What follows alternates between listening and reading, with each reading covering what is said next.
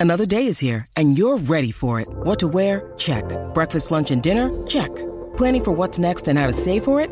That's where Bank of America can help. For your financial to-dos, Bank of America has experts ready to help get you closer to your goals. Get started at one of our local financial centers or 24-7 in our mobile banking app.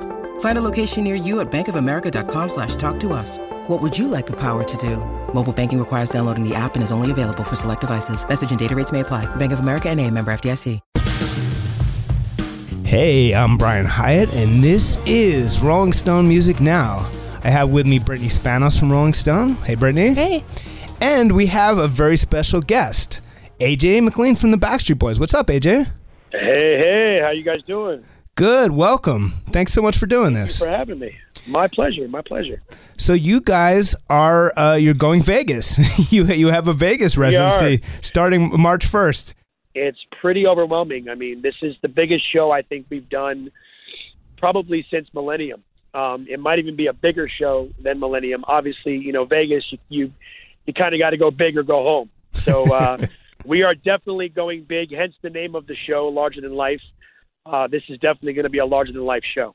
So It's crazy to look back though. I mean, people you know, every little twist and turn in your life was so important to an entire generation of kids. That must be crazy to think about. It's true. It's true. You know, I mean, looking back, you know, there was some there were some definite perks um, that we that we talk about now in in like most of our interviews, which is there was no social media back then, so that was kind of the upside. Like you could pretty much. I hate to say get away with murder, but you know you could do pretty much anything, and you know paparazzi really never bothered us that much back in the day. Um, you know, only if you made it public knowledge that something was going on in your life, like through the media, through TRL, or through MTV, or maybe the internet, there was really no outlet for for like fans to really know what was going on in our lives personally. I mean, yes, you had the Inquirer and Star, Hmm. but though you know those are the magazines that not necessarily are speaking, the, you know, scripture. But um, now with social media and everything, you know, it's it's it's all instant gratification. So now you really got to be extra cautious, whatever you do or say, because it's going to be up on Twitter, Instagram, social cam, whatever it is, and then, you know, so it is really cool though to actually sit back and think, you know, how much our music has affected a huge generation. That we still have the most loyal fans in the entire world. You know, the fact that we are a global group and that you know coming to Vegas, which is a, a, a, a massive international hub, you know you don't think that at first, but it really truly is. I mean, if there's any international hub in the United States, it's definitely Vegas.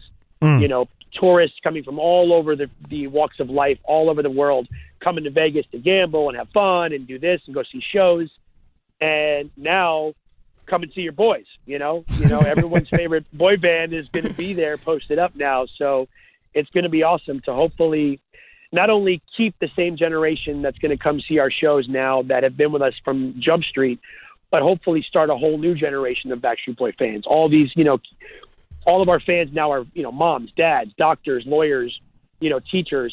They're going to bring their kids to our concerts now and hopefully start a whole new generation, you know? In the documentary, there's a moment when you're, I think, climbing a hill or something, and you're worried about your knees. How about how about dancing?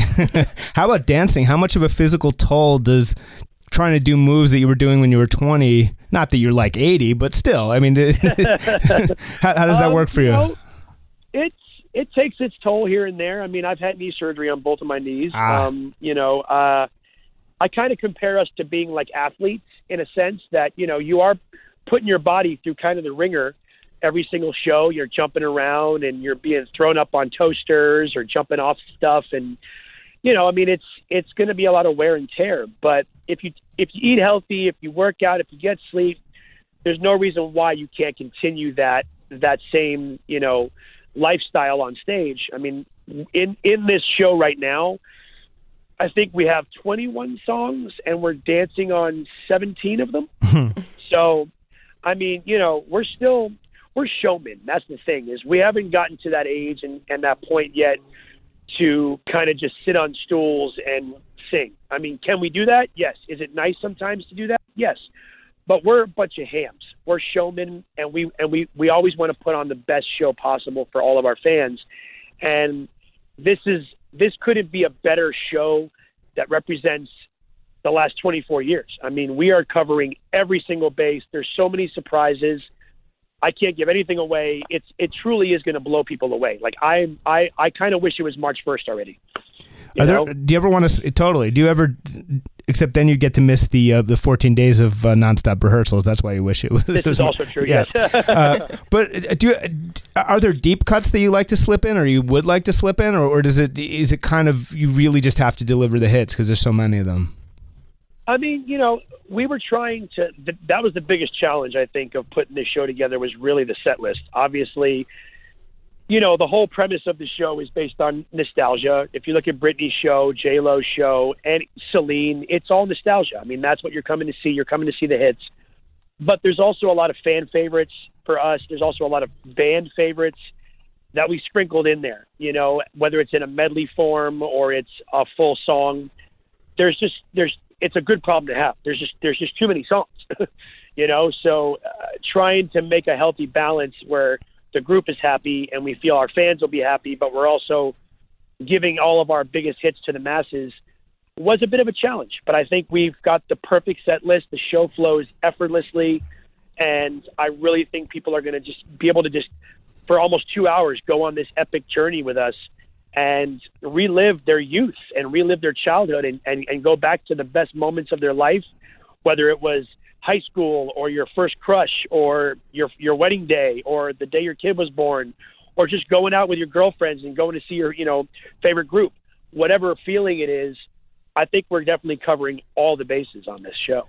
There was a time when you were very uncomfortable with the term boy band and then you turned around and, and really decided to embrace it and kind of said we'll be not only we're a boy band but we, we might still be doing this in 20 years when we're 60 and, and that we'd be happy to be doing it. What what did it take to hit that new place of acceptance i think just you know after all said and done i mean it we always said it was about the music first and we we've we've always said in like interviews that we're a vocal harmony group, which is truly what that's that's what we would call it here stateside. First time we ever heard the word boy band was over in Europe, and we didn't know what the heck that was. but you knew you didn't like it. Kind of, yeah, I mean, well, well, when the interviewer kind of broke it down and, and kind of, it, it, you know, explained it to us, that's still not us. It was like, oh, it's a put together group of five pretty faces. One or two of the guys really sing, the rest don't. And they're singing and dancing, and it's like, well, all five of us sing. Mm. I th- I think we're good looking guys, and we're dancing and we're moving around, and you know, but the one thing that we had that a lot of the groups in Europe at that time didn't have is we could sing a cappella at the drop of a hat. So, you know, that was the one thing that blew everybody away overseas. And that's still something that we truly pride ourselves on. Um, but I mean, you know, you kind of have to just accept things from time to time. Like, if you want to call us a boy band, that's fine. we're we're the longest lasting boy band in boy band history. I mean, 24 years this year call us whatever you want. You know, it doesn't matter to us anymore. You know, just give us a call. um, you know, but uh, if you want to call us a boy band or a man band, whatever the heck you want to call us, it's totally fine. Um, can you tell me about the experience of when you guys debuted? I know that you first broke in Europe before you broke in America, and at the time in American culture, it was like Nirvana and Green Day and all these sort of this like anti kind of '80s hamminess, anti pop sort of movement. Like, what was the experience of breaking through with pop music in American culture um, after having the success in Europe? I know it's kind of like a, a little bit of a stumble at first. Well, yeah, I mean, obviously, you know, we had released our first single all over the world, which we got it going on, and it peaked here in the U.S. I think at like sixty something on the dance charts, and it never moved. Um, because again, like what you just said, we were competing against Nirvana, Green Day, Snoop, Dre. It was, you know, Biggie. It was a whole other world. But Europe just opened the floodgates for us. Um, but I would really attribute our success coming shortly after that, not shortly, but after that, due to the Spice Girls and Hanson yeah. because mm-hmm. Spice Girls really kind of broke here before us with Wannabe, and then Hanson had you know MMMBop, and that just kind of opened up the floodgates for pop. And then all of a sudden, we decided to kind of re-release our first single and go with a different song, which was quit playing games. And MTV just didn't really want to play the video at first. They were like, "Oh, these cheesy guys, they're wet and they're in the rain, they're taking their shirts off. What the hell is this all about?" And then all of a sudden, it just something something in the U.S. clicked. Um, but I would say for for us, it kind of came through France, and then it trailed over into like Montreal and Quebec, and then it leaked down into New York, upstate New York, and then Manhattan. Z100 was one of the first U.S. stations to really play us. And that's how it really kind of flooded into the U.S. And then it was just like this tidal wave. Um, and shortly after that, TRL was born, you know, where they had to have a way to have fans be able to see their, you know, top favorite videos and then have a way to retire these videos, you know, and that's when this whole movement started. And that's when TRL happened. And then now you've got us and NSYNC and Britney and Christina and Ricky Martin and Still Hanson and Spice Girls, and this whole movement just dominated for I'd say a good ten years. I remember nothing was more confusing for people who, who hadn't heard of you yet when Backstreet's Back came out. Because it's like back from where?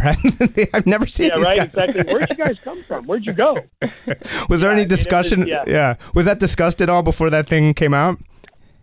Uh, no, because you know, in our mind, we always refer back to what we call the Red Album, which was our very first album right. ever, which was which was only released in Europe and everywhere but the U.S. And you know, uh, Backstreet's Back when that came out, that was our second album globally, but first album really in the U.S. So you're right. It was like Backstreet's Back. We're, we don't even know where you went. Who are you? Like, what's going on?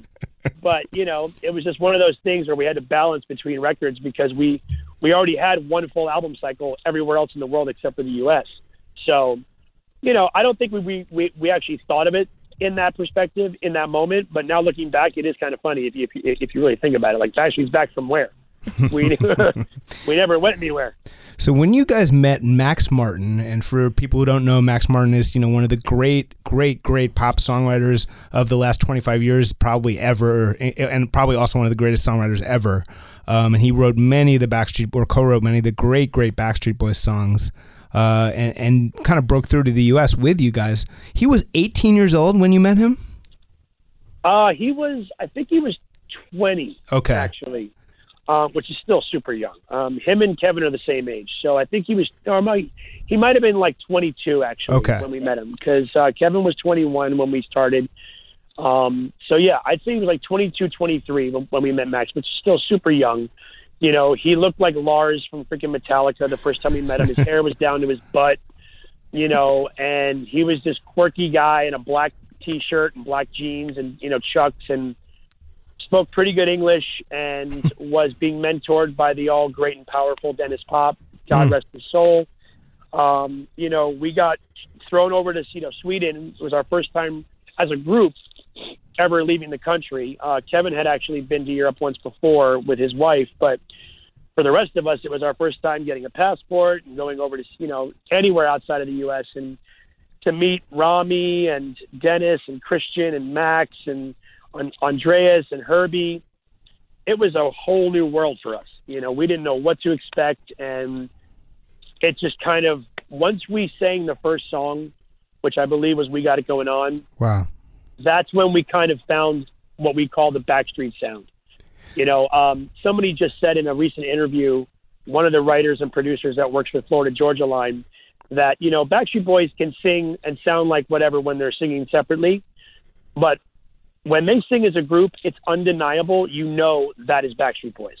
Like we just have a sound that you know is undeniable, you know, you might hear Nick on a verse or me on a verse, and maybe you're not sure. Wait, is that Backstreet Boys? I'm not sure. The minute that chorus comes in, yep, that's definitely Backstreet Boys.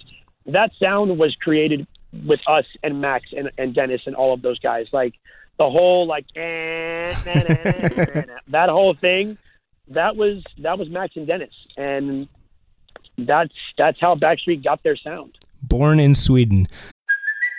It's Kaley Cuoco for Priceline. Ready to go to your happy place for a happy price? Well, why didn't you say so? Just download the Priceline app right now and save up to 60% on hotels. So, whether it's Cousin Kevin's Kazoo concert in Kansas City, go Kevin, or Becky's Bachelorette Bash in Bermuda, you never have to miss a trip ever again. So, download the Priceline app today. Your savings are waiting.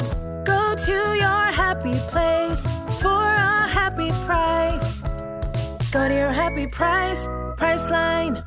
What's up, everyone? It's Reality Steve, your number one source for all things Bachelor Nation and reality TV. Every day, I'm giving you the behind the scenes juice and your info on all your Bachelor Nation stories, and also interviewing some of your favorite reality stars. My name has been synonymous with spoilers, but I'm so much more than that. Give me a listen. The Reality Steve Podcast, part of the Bleav Network. Just search B L E A V on YouTube or wherever you listen.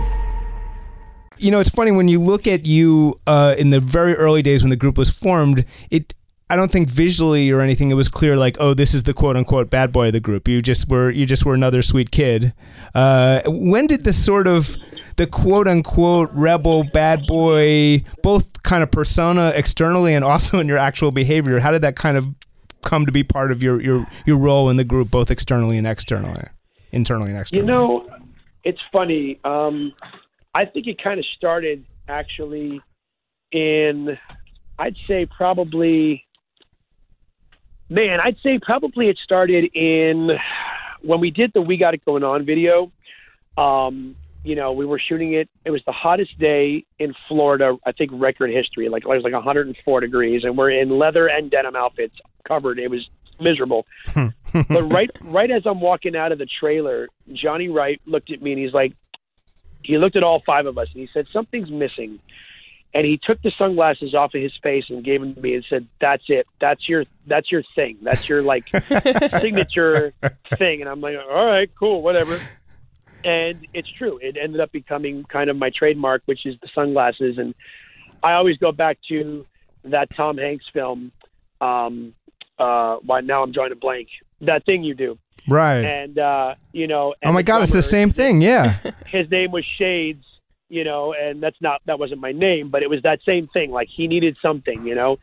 Um, but I don't know. I think for me, I've I've I've kind of always been a little bit outside the box um, since I was a kid. I mean, I've I've always strived to be different um, and unique and kind of a a kooky, crazy kid. You know, I don't like.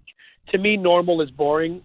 Um, you know, I don't obviously I kind of got caught up a little too much with the abnormal side of me, but um, you know, I think for me, it, it every group I guess kind of has to have the cute one, the old one, the sexy one, the funny one, and the bad boy. There's there there is a formula.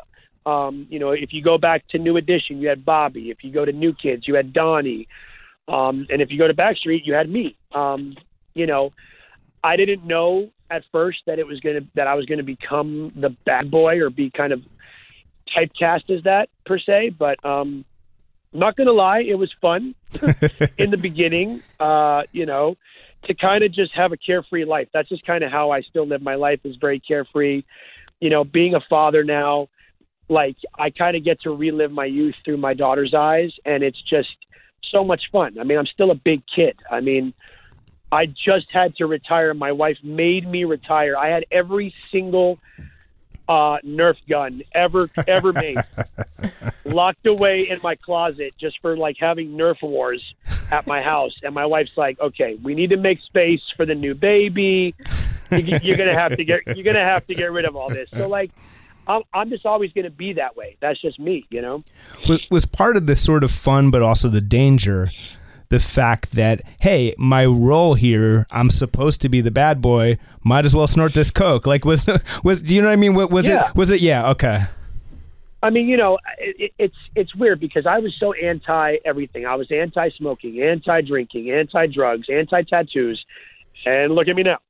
Um, you know, I I kind of just fell into I would say kind of just losing myself because when you're in, when you're when you're in a group, obviously we are always trying to be uh, a team, a unit, and support one another. But at the same time, when you're in a group and you and, you have the massive success that we had at the rate that we did, starting from '99 on, um, you do lose yourself.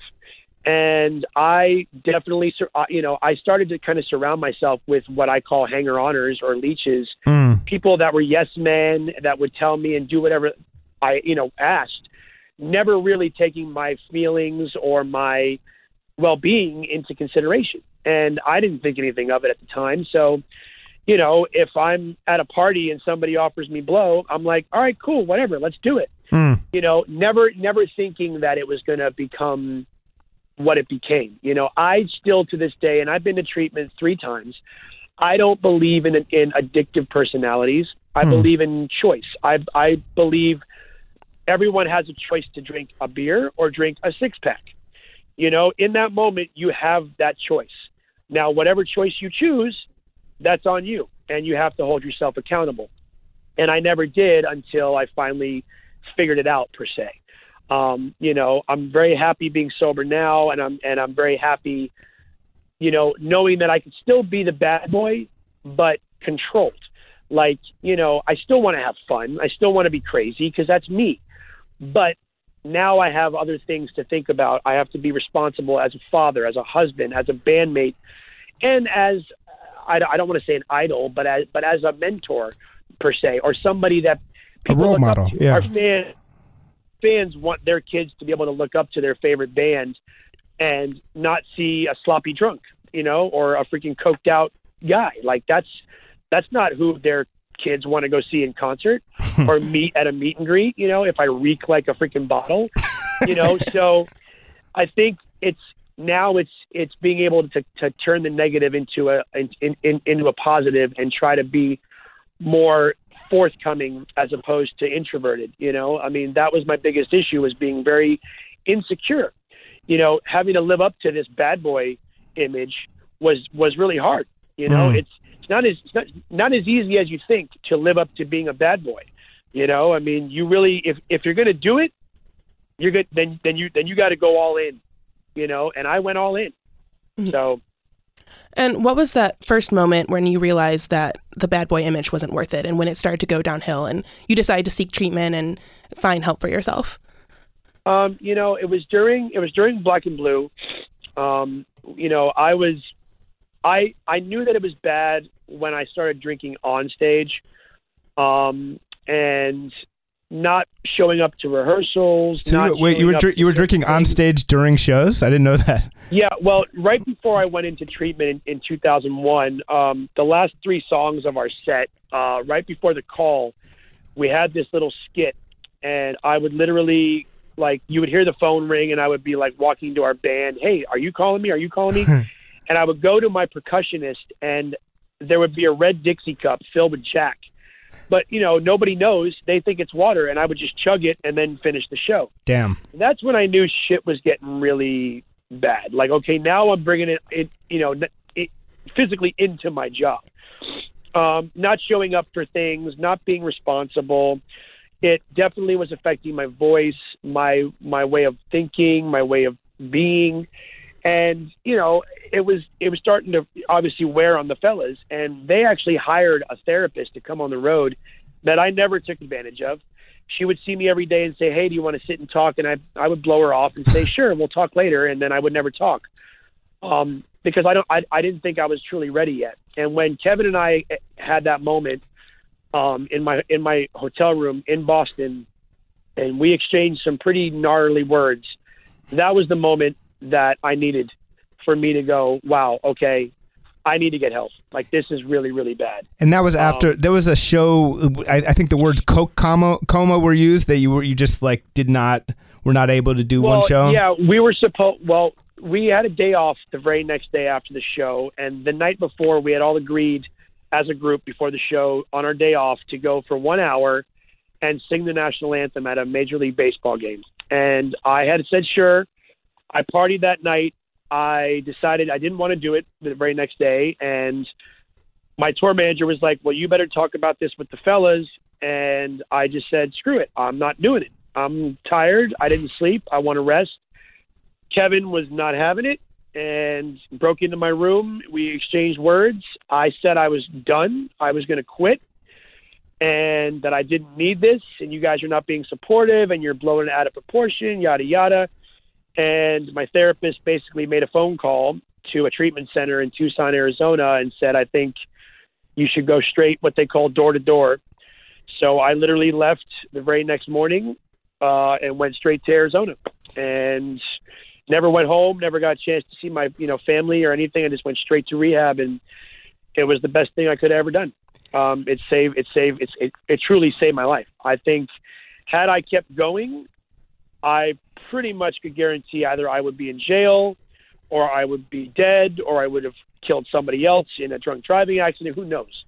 You know, and it's it's scary to think that way, but that is the harsh reality. You know.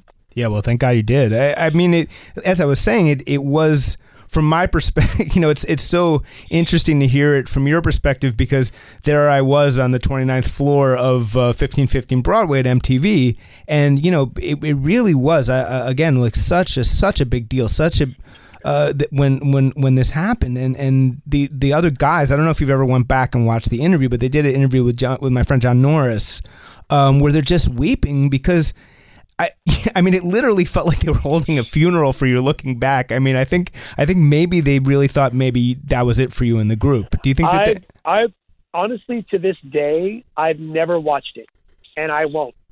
Um, it's just for personal reasons, and it's just kind of like I don't. I know what I was going through in that moment, so I don't need to be reminded, and I don't want to have to kind of go back into a dark place in my head. But um, you know, it was it was a pretty emotional day. I mean, I obviously heard about it. I saw clips here and there, but it just shows you that why we're still together. It's Yeah. little things, not I, oh, I shouldn't say little, but it's things like that that prove that groups like us can stand the test of time through communication, through honesty. Our fans are the smartest fans in the entire world. They know where we're staying before we do half the time. So, like, we couldn't go and just lie. You know, like, knowing our fans, they would have found out regardless. So let's just be honest. Let's just keep it real and look at how much love and support to this day. I still get fans saying how proud they are of me and, you know, thank you for getting me through my problems. You are a huge inspiration. We know it's a daily struggle. And of course, have I stayed sober the past 16 years? No. Um, you know, but it's a it's a it's a constant struggle. But I'm sober now, and I have been for for for quite a while. But it's a daily struggle, and it's going to be that way the rest of my life. You know, um, it, there's nothing I can do about that except do the work, have the support of my loving family and my bandmates and my true friends, and not care about what people think. You know, I'm human. We're all human. If I relapse, okay, guess what? I'm human. I pick up myself and I move on the very next day and I start over. Um, but when I go and do things now, I have a different point of view and I have different priorities in my life now. So now I think, okay, before I'm going to pick up that drink, I'm going to think about my daughter. I'm going to think about my wife. I'm going to think about my family. And what is this drink really going to give me right now? What is it going to give me? Absolutely nothing. Maybe a moment of instant gratification and then what? So now I look at things through, like I said, through my through my daughter's eyes, and now about to be a father again.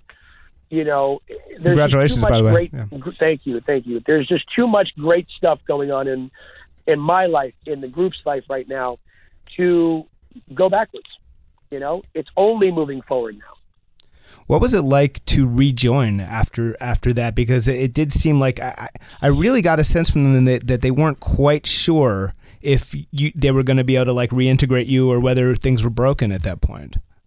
Well, I mean, when when I went on Oprah with my mom and the guy showed up to surprise me, um, that's when I knew that it was like, okay, they accept me with all my faults as I accept them with theirs, you know, and they really do love me. Like we are family, we are brothers. We fight like brothers, we laugh like brothers, we have fun like brothers, and we're always there for each other. Um, you know, whether it's Brian's open heart surgery or Howie losing his sister or Nick's family or my rehab or, you know, Kevin losing his father, whatever it is, we have always tried to be there as much as we can for each other. And that speaks volumes to me. I mean, this is like a like a like like being married. You've got to keep it real, and you've got to be supportive, and be selfless, and not and and not you know selfish. Um, and I think we truly do lead a, a very selfless life as a as a group and as a unit, and that's why. You know, I had had had they not shown up to Oprah, would I've ever known? No, but that might have made me feel a little bit timid coming back. Like, are they going to be watching me like a hawk? Are they really going to trust me now? And they did. And they opened the doors back up and they opened their arms. And that's when I was like, oh, wow, you know what? This is freaking love, man. Like, this is, this is brotherly love. And I feel confident. They're making me feel good about myself. I feel good about myself now. And that's what's most important. Um, Brittany, you had another question for AJ. Yeah, um, I know that last year with the death of Lou Pearlman, I'm wondering how that has affected you guys going forward. I know that the relationship with him was very strained, and I mean, obviously, there's as much to thank as there's much as much to hate him for. Um, but Of I mean, coming course. back and doing this Um, Vegas residency, um, yeah, you know it's it's uh it's bittersweet um you know when when we were shooting our documentary one of the key things that we strive to try to do that we almost almost had come into fruition was us to actually go to the actual prison and sit with Lou as a group and and ask the the all wondering question of why um which sadly never came into fruition um you know, but that's the only frustrating part for me now um, that will never get answered is why. Why did you do? Why did you break up a happy home? Why did you become the you know greedy person that you did? Knowing that we created this thing together and we were a family and we could have seen this up until now and continued to be happy and successful and everybody wins. Do you Um, do you think he you was? know- Uh, do you think he was a, a, a- a predator, as, as some people believe? You know, it's funny. I I'm the kind of person that unless I see it with my own two eyes, I don't believe it. Um, even if I read it on CNN, you know, it's like with the way the media is nowadays, with the way people twist words, twist photos, twist everything. Um, you know, you can go back to the allegations against Michael Jackson. I, you know, I sadly, so sadly, never had a chance to meet the King of Pop. Nick did. He was the only one of us that did, um, because Aaron used to hang out a lot with Michael. And you know, I I don't in in in my heart of hearts, I don't think Michael had a, had that kind of bone in his body. Um, and I never saw Lou act any way like that around us, towards us, towards anyone. Um, he was Big Papa. He was like a father figure to some of us. Um, he was never inappropriate around me or any of us. He was just Lou, you know, always trying to make the environment fun, um, always trying to push the envelope, always trying to get us the best possible anything. Um, you know, so again, if I saw it with my own two eyes, then I would have a different opinion. But since I never did, I don't believe anything that I hear. Have you ever discussed it with the other guys? That issue? I mean, we've we've we've talked about it when it when it came out. The allegations came out. We obviously talked about it, and we all kind of rolled our eyes, like, really, like if it isn't bad enough that he did what he did, now they're going to throw this on top of it. You know, again, it's the media. I think that you know it takes one person to say something, and it's a, and it becomes a flash flood. And I don't know who that person was that started it, but um, again, no one's ever going to know. You know, no one's ever going to know about Michael. No one's ever going to know about Lou. No one's ever going to know about anyone that had allegations like that towards them unless there is, you know, absolute proof. So it's just one of the many wondering questions that will never be answered, sadly. Right. And as you said, you have enough other problems with Lou. I mean, there's also, I mean, it is very funny in the documentary. Like, you guys, there they were. There you were, and you see this entire other boy band rehearsing. sorry, excuse me, but you know, vocal group. What they, they're more of a boy band, frankly, than you guys. If I had to say, I think you are genuinely, genuinely more of a vocal group. I always thought that, and then NSYNC, I think even they would admit we're more of a classic boy band. But anyway, you see this other group rehearsing, and you're like, Lou, what the hell is this? That must have been a quite a moment. Well, you know, it was in that moment, we were told, like, you know, from everyone's side that, okay, well, we have this other group, but don't worry, you know, since we're managing them, since we're controlling them, we won't let them. We we can then keep them out of your way. But then what started happening was we were like nonstop at that point for almost nine years straight. So we were burnt out. So every time we said no to something, NSYNC was there. Um, and they were new and fresh in the scene, so they didn't know any better. So I don't blame them. Um, you know, and and we're all friends, so it's like it was just one of those don't shit where you eat kind of situations, and it and that's exactly what ended up happening. You know, and then next thing you know, not only is it our our our you know team working with them, but now our label signs them, and now it's it's just everything was all too close to home. It's such a nightmare when you think about it. It's so crazy. Well, I mean, I kind of always look at us like, sadly, like the guinea pigs, um, because we were the first, not the first boy band, because there obviously were many boy bands before us, if you want to call them that. The New Editions, Shai, Boyz II Men, New Kids, you know, even back to like the Jackson Five. But in the in the era of the word boy band, you know, we were kind of the first. So Yeah. whatever mistakes that we learned or that we went through, other groups that were following obviously learned from our mistakes and go, okay, well, we're not going to do that. We're not going to sign that kind of deal, yada, yada, yada. So, but again, we have no remorse. We have no regrets. Had we not gone through the highs and lows that we did, I don't think we'd still be here today. I think it made us stronger. I think it made us tighter as a unit. It made us smarter businessmen you know, back in the day, all we really cared about was getting on stage and, and doing our thing. And when business starts to go south, you know, you you really this is our freaking livelihood. This is how we take care of our families. So we needed to get more involved with the business side. And I personally hate the business side. I'm a creative guy. I just want to do music and perform and make people happy. But now being older and having to be a father, a husband, and a businessman, I do want to know where my money's going. I do want to know how much we spend and, and how, how we can make things work better for us as a group financially so we can continue this amazing journey for 25 more years. Um, you know, back then we had people doing that for us when now looking back, sadly, we're taking advantage of us. But we didn't know. We were young. Everything was kind of a whirlwind. And, you know, people said yes to us for everything. And it was up until the point that Brian filed the lawsuit because he opened his eyes that, okay, wait, something isn't really right. You know, we've been touring massively selling out stadiums and we only have X amount of dollars in our checking account. That doesn't make any sense. It's such a classic that's when- music. It's such a classic music business moment. It's like, wait, where the hell is our money? Right? It's just Absolutely, and I think one of the one of the best bits of advice we ever got was from one of the one of the Temptations. We opened up at this festival for for the uh, Temptations years ago, and one of them told us, guys, you know, this is show business, so just always think in the back of your mind while you're doing your show, your business could be walking out the back door, and that's one of the best bits of advice we could have ever gotten. So now we're very, very in tune with what's going on completely around us. Mm-hmm.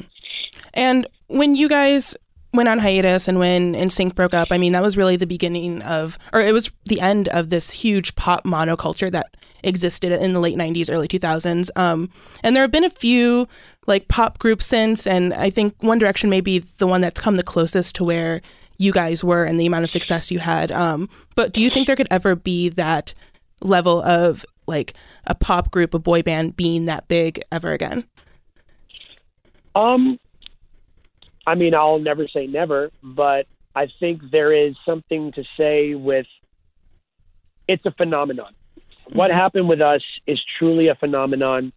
Um, you know, when there are phenomenons that happen in life, in culture, in you know, in our generation, I don't believe that they ever happen a second time. Lightning doesn't necessarily strike twice in this business. There will always be, like like, like you just said, there will be copycats, there will be mimics, there will be things that get very close, but never truly achieve that moment in time that was a phenomenon. Um, you know, I feel like we have been on this this steady climb um, since since even Kevin left. We've never stopped touring. We've never stopped making albums. Um, we're about to go back in and make our tenth album. We're about to do a Vegas, and it's like, you know, radio now is starting to come back around. Everything is starting to come back around full circle, and I feel like we're right on the cusp of kind of having that that phenomenon almost happening again. Um, obviously on a much different level, but still that that moment of greatness. Um, you know, because we've we've we've strived to persevere through all of our adversities, through all of people's doubts, the media saying, you know, that we're done, radio not, not you know not playing us in the past 13 years, um, you know, MTV not playing us necessarily. You know, it's just well, they don't play anything anymore, so you don't have to worry about them right, anymore. Well, yeah. I know, they, I know. They play. They literally play reruns of Friends now. But go on, yeah, sorry. which is not bad. I'm the biggest Friends fan in the world. Let's not. Um, but I feel like there's about to be this huge resurgence, this huge explosion again. And again, I owe that personally to our fans and to the and to the music. Our music has been able to transcend generations, and that speaks volumes to me, man. I mean, like that's just something that that that, that doesn't happen every day. That's why I say this is truly a phenomenon. Like the Beatles was a phenomenon. There will never be another Beatles. I don't care how many groups of four guys that play songs. There will never be another Beatles. There will never be another Prince. There will never be another David Bowie. And I don't believe there will ever be another Backstreet Boys. Probably not. so, what, I was, did you watch the Grammys? What did you think of the whole? Uh, everyone, uh, there's a, there's a real feeling that Beyonce might have been robbed of uh, album of the year. Did Did you agree? Did you have any thoughts on that? Um, you know what? When you look at artists across the board, you you can't necessarily look at the the media aspect or the you know glamour aspect or the all the other things. But if you look at just music and just song for song, and you look at the the plethora of writers and producers that were standing up there with Adele, Ryan Tedder, Shellback, Max Martin, the three of the best of the best of the best. And on top of that, Adele, who's an amazingly talented singer songwriter. Um, I don't feel that that anybody got robbed. I think who won is who should have won. Um, do I think Beyonce's record was not good? No, I think it was fantastic. I think she's beyond talented. She's such a creative trendsetter. She is so like past her years. I feel as far as like her create her creativity and her her you know power of her of her words and how she inspires people. But I'm sorry if I if I had to choose between the two, I would have picked Adele as well. Um, I think it's sad that because of the America that we are right now, that people are saying it's a racial thing. It's this. I'm like, it's got nothing. To, let's let's stop with all the racism, people. Like, it's got nothing to do with race. You know, we are all equal across the board.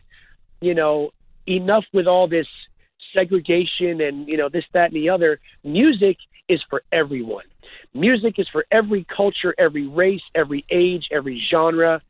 Um, you know, and in this moment, the better album won. It doesn't mean that she's more talented than Beyonce or vice versa. I mean, you saw Adele pretty much her whole acceptance speech was honoring Beyonce. You know, so there's that mutual respect out there because they're both equally as talented. I mean, they're both amazing icons. You know, so All right. I don't know. I think uh, I think the Grammys this year were were very interesting, to say the least. Fair enough. I mean, it's, you guys drew, uh, you know, the the vocal group sound that you guys have itself owes so much to to black artists, of course, right? I mean, we grew up with being huge fans of of of, of R and B and soul, Prince, Stevie Wonder, Boyz II Men, Shai, um, the Temptations, the Chi-Lites. I mean, doo wop groups. That was that was like R and B. Like that's harmonies. That's what we tried to you know emulate when we got together. Um, you know, one of the first songs we ever attempted to pick out the harmonies to the minute we got the actual final five the first night that we met Brian, and we picked out "It's So Hard to Say Goodbye to Yesterday," and that was one of the many songs that we would sing at all these label meetings to try to get a deal. You know, we would sing that or "Shai" or "Color Me Badd." You know, these are groups that we looked up to, and I'd say 95% of them were urban black artists. Um, you know, but we just love music and we love R&B and pop and all kinds of music. I mean, hell, we have a song right now that's on country radio with Florida Georgia Line. I mean, we love music all across the board.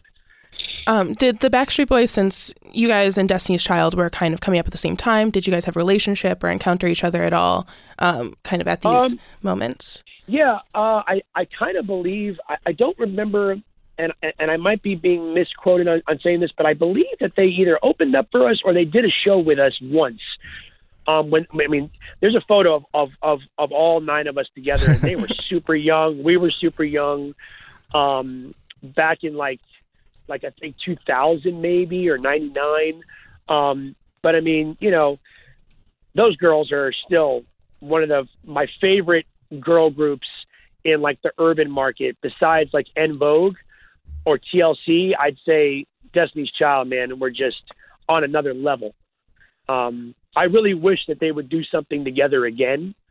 Um, I think it would be it would be huge. We'd have to figure out which Um, which lineup first, but yeah, but yeah. well, yes, of course. There's so many versions and variations of that group, but uh, yeah. So I want there was you told a funny story which which is you, you you once asked your wife how many people she'd been with and of course she then responded and, and asked you the same question and you're like I am not answering that question because I guess didn't you yeah, ex- you know, I I used to be really really insecure with my relationships, and for some reason, I would. It was that kind of insecurity thing back in the day where I would try to torture myself and know know more information than I should know about my relationship just to find a, a reason to like not be committed and like back off and like not have to really be in a serious relationship. So if I had these pictures of my girl's ex's penis size or how many times they had sex, then I would be able to kind of distance myself, which is absolutely the stupidest thing anybody can do. Um, but yeah, like after we went through the less than a handful of relationships that my wife had been in, and then she was like, "All right, well, I guess it's fair I can ask you the same thing." I was like, "Oh hell no, you are not asking me that." Uh, because you know, I'm, she goes, you know what? I don't want to know. I'm sure I can imagine. It's pretty disgusting, but I still love you. And da da da. da. So yeah, thank God she's the most amazing woman that she is, and that she doesn't look at that like, you know, judges me based on many years of whoring myself out before I ever met my amazing wife. You know, G- group, yes, so black and blue tour groupies or whatever we're talking about here. But many a tour groupies. I wouldn't even just pick one tour. It's been going on since I was probably 17, bro. I, I, I, well, you know, I, I promised we, we, we promised uh, sex, drugs, and rock and roll with the with with, with the Backstreet Boys, and I guess we got there. Um, AJ, it sounds like this. Uh, it sounds like the Vegas residency is going to be awesome. Uh, you know, I, I haven't seen you guys since the Black and Blue tour. Uh, I was, uh, but I just I just watched the tour, man. I wasn't, and uh, but but thanks so much uh, for being here, and uh, hopefully we'll talk to My you soon. pleasure. Thanks for having me. And you guys better come out and see us in Vegas. For sure. it's a date. This has been Rolling Stone Music Now. Tune in next week at 1 p.m. on SiriusXM's Volume, or download us as a podcast at, at rollingstone.com slash podcasts or wherever you get your podcasts. Thanks for listening, and we'll see you next time.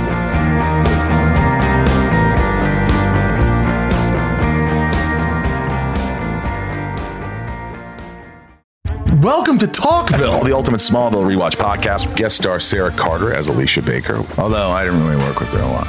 But Tom did, and they had some real big smoochy scenes. Yeah. Can we talk about that? Could there be any more sex? What was a three page makeout scene that just kept going? Good Lord, we get it.